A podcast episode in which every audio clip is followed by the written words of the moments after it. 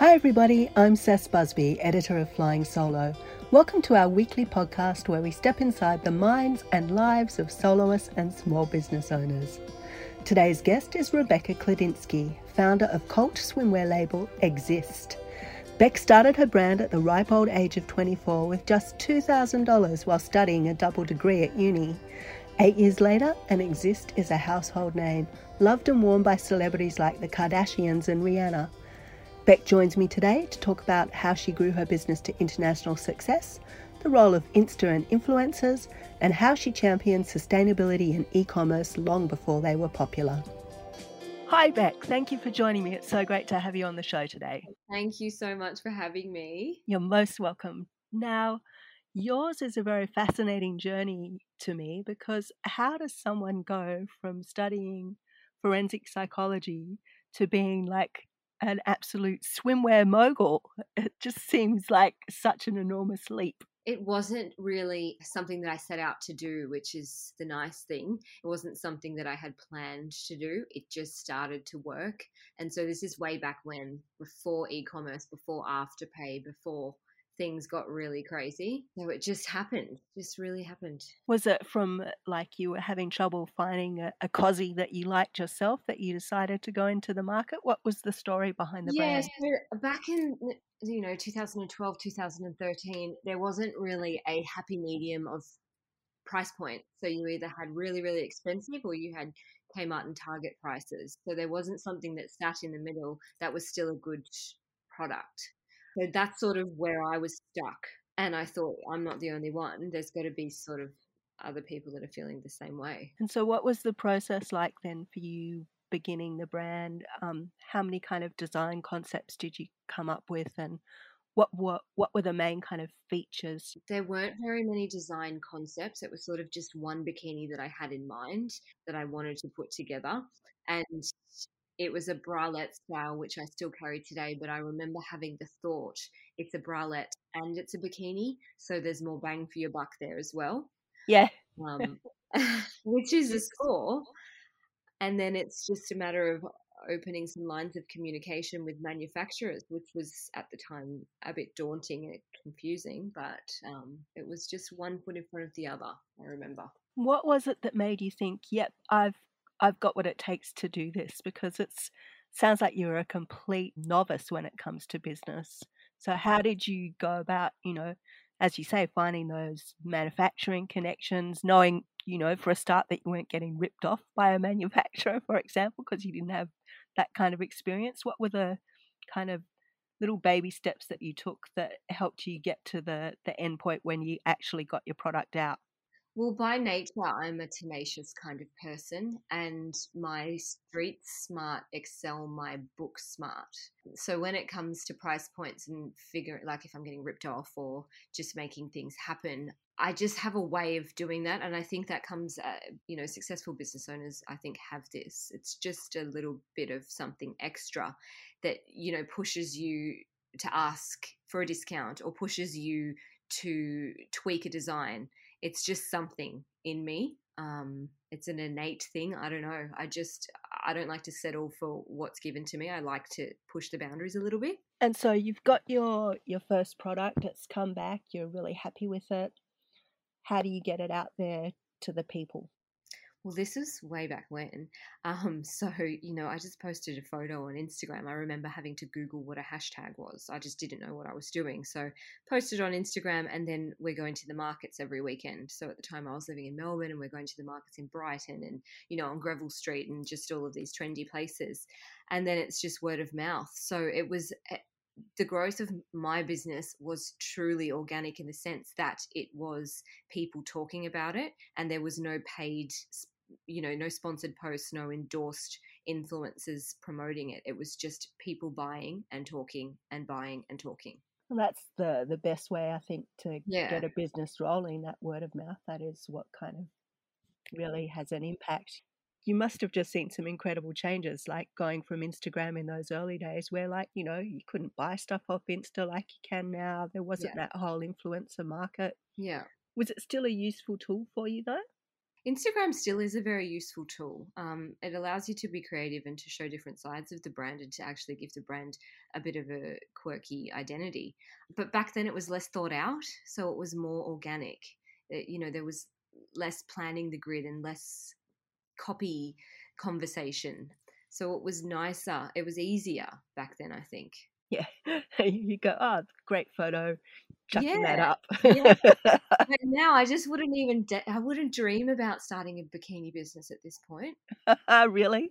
Yeah, I wouldn't do it. yeah.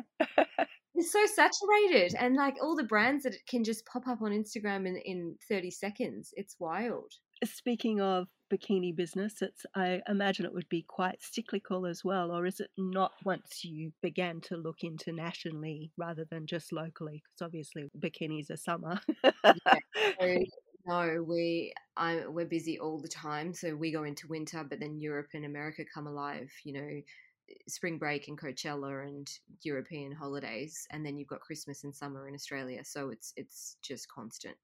You wouldn't think that because and I used to get asked that a lot. Everyone would say, "Oh, you're quiet. It's winter," but no, my international market it's just pumping. Did you always have your eye on this is going to be a global brand? No. So I never set out with the intention to take over the world, to be spotted on celebrities, to do be doing X amount of dollars a year. I really just wanted to have something that enabled me to pay the mortgage and have a nice car and be happy. But now here we are. So everything else is just a cherry on the top, to be honest. And what was it like when you saw your first? Was were the Kardashians the first kind of famous celebs to adopt your brand? Yeah, it was Kylie Jenner. She was the first one. Um, and then it just was a flow on effect from there. But it, it was nice. It was really, really cool to see it. did you did you have any idea? Like, had they been like going, "Hey, we'd like some samples of these"? Well, at the time, it came through as an email from a stylist in inverted commas, and I remember thinking, "Oh my gosh, this can't be a stylist. This is this is a joke. We're sending out free bikinis to strange people. That's a hundred dollars I've just lost." yeah, But it turned out to really be her stylist. the best hundred dollars that Well, you've know, lost I ever. knew- yeah, I didn't know what a stylist was, and I thought I was just sending out free bikinis to some con woman that's claiming to be Kylie Jenner's assistant. Someone catfishing you. Yeah, but um, it was true. And did the the business really snowball from there? Yeah, from there it just I've been lucky. The business has never dipped, so I've always had you know a positive and upward trajectory of growth.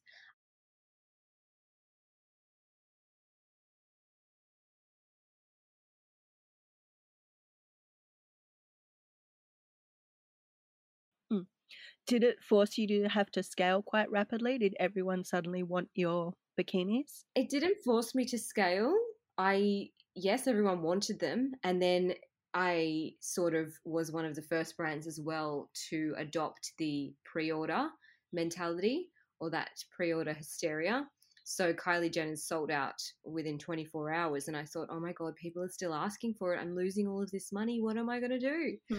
Um, so then pre-order became a thing, and then I was able to stabilize my units, you know, the bikini units that were coming in, and allow for all of that consumption. I guess Where does your design inspiration come from? it comes from myself. So if ever there's a moment and I think, oh my god, this doesn't exist. Why is this happening? Why does the strap fall off? There's not enough padding. I go and I fix it myself, and then I go to market with the product that I didn't have before. Because I know for certain that whenever anything like that happens, you're not alone. Whether it's a toothbrush or a bikini, if there's an issue or there's a hole, you're definitely not alone. Yeah, it's quite a common story for founders. They they see a problem personally that's Yeah. impacting, and then they're like, "Hmm, I could fix that." Yeah, it's just a human thing that it's just a yeah, human tactic, I guess. And how has COVID impacted the business? I imagine for a lot of swimwear labels, it's been pretty hard because everyone's been trapped inside. But I hear your story's been a little different. Yeah, well, see, I knew as soon as COVID happened that if we could just weather the storm, we'd be fine. And it's I am fine. I've always kept my finger actually on the pulse with all of my finances, my marketing, the whole shebang. So I didn't have anyone that I was answering to in that aspect. And as soon as it happened, it just, uh, you know, I fine tuned everything that was going on. I had to let go of staff that we didn't need. And, you know, we're all working from home. So you've got to figure that out. But we're okay. And touching on what I said earlier, I would hate to have been a brand or I would hate to be a brand now that has just jumped into the industry because it's really hard. And did you pivot at all? Not really. I've never been brick and mortar. So we've always been online, 100% online. Our wholesalers, I've, um, we still wholesale, but it was just got a little bit smaller because, you know, the courier companies just couldn't keep up. And then there was a lycra shortage, which happened in 2020 as soon as COVID happened. Who would think that would be a thing, a lycra shortage? the industry was totally impacted by COVID because dyes weren't being able to be produced or shipped, and then the lycra wasn't being able to be produced or shipped, and then it was just a stoppage there. But no, we've been all right. So, what did you do when that the great lycra shortage of 2020 hit the business? Well, we put things on pre-order, and we also launched loungewear, which was very appropriate. for The whole working from home thing happening, so bikinis, and then working from home lounge. We pushed a lot of the lounge, and then just the, the standard black and white bikinis that we had on hand, and we reduced obviously the number, the units that we had, and we had to go to market with a, just a different approach and just change a few colors and that type of thing. And is loungewear going to be a permanent part of your brand now? Yeah, yeah, it will be. I've always done like bikini cover ups, but never a full collection or a capsule like we added last year. So, yes, it's here to stay. and what do you think has been the biggest lesson you've learned from this whole experience of the last 18 months?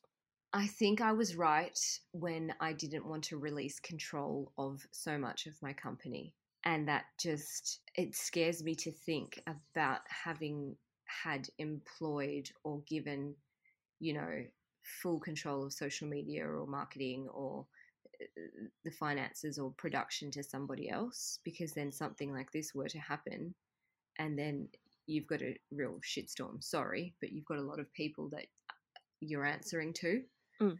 So I think I was right in not relaxing in that aspect. Is that because it's easy once you grow a brand, it's easy to get people in it. It's easy to put your feet up and, and just give orders. It's much harder to stay stay at the reins for nine years. Yeah, it's a long journey. Is there still passion and excitement for your brand? Yeah, I love it. I'm a yep, love it. I'm just a control freak and this is my baby. and um, I've got yeah, I'm not going anywhere anytime soon. What do you think is it about the industry that still gets you excited? Uh, it's not so much about the industry, it's the business itself. I'm just yeah. extremely proud of what I have done and what I can do. And I'm a single person. So I've never had, I've had interest, definitely, investors come knocking all day long. It's just me that's calling the shots and making the decisions and changing and evolving the brand. So that's what gets me going. I'm just so proud of it. It is, um, as you say, being that person, that one person who is in charge of the brand. I imagine that also made it a lot simpler for you when COVID did hit. Yeah. It was you. You had you to answer to, apart from obviously you want to take care of your staff or that kind of thing. But the bottom line is it all sat with you. But did that also bring a lot of pressure? Totally so hard to be the uh, the one person that's responsible for so much. You know, I'm responsible for the food that people are eating, for the rent that they're not paying if they're not paying their rent. Do you know what I mean? Hmm. Yeah, it's hard, but it it's yeah, it is what it is. It's just part of it, I guess. Because if I'm sacrificing a bit of the company and I'm having a partner on board, then I'm opening or allowing conversation to happen and I'm sharing that with somebody else and I really don't want to do that so I have to wear it it's it's all me so I imagine you're looking forward to business reopening as we all are are you in Melbourne still I'm on the Gold Coast ah yes. lucky thing yeah um, I'm excited for Christmas. Yes, I'm excited for everybody to get excited again, to be honest, because you can feel it when people are enthusiastic and they're posting pictures and they're just happy that's the best part of it. Traveling, seeing those selfies. Yeah. Mm, I think we're all looking forward to being able to catch up with everyone again. Yeah, definitely. And lastly, any advice for someone, an entrepreneur, potential entrepreneur sitting at home, they've come up with an idea, they're not sure if it'll work or not. Should they just get out there and give it a go? See, my previous advice pre COVID was always yes, jump in and just stay in your lane. But now it's a little bit different. I would definitely advise everybody to do your market research, to really think about the market that you're jumping into, to have the money there to save you if it doesn't work or the pandemic flares up again. But think about the market because there's so much available at this point, and what's your point of difference? How are you different from everybody else? And how is that going to set you up for the next 10 years? Because it's all well and good to enter the market with a really cool t shirt, but what else have you got to give? And what are you doing different? And why should someone spend their money on you? Yeah, that's that's great advice actually. And I did say lastly, but I actually want to touch on one more thing: Mm. sustainability. That's also a very important part of your business. Do you think that these days consumers are expecting that from brands?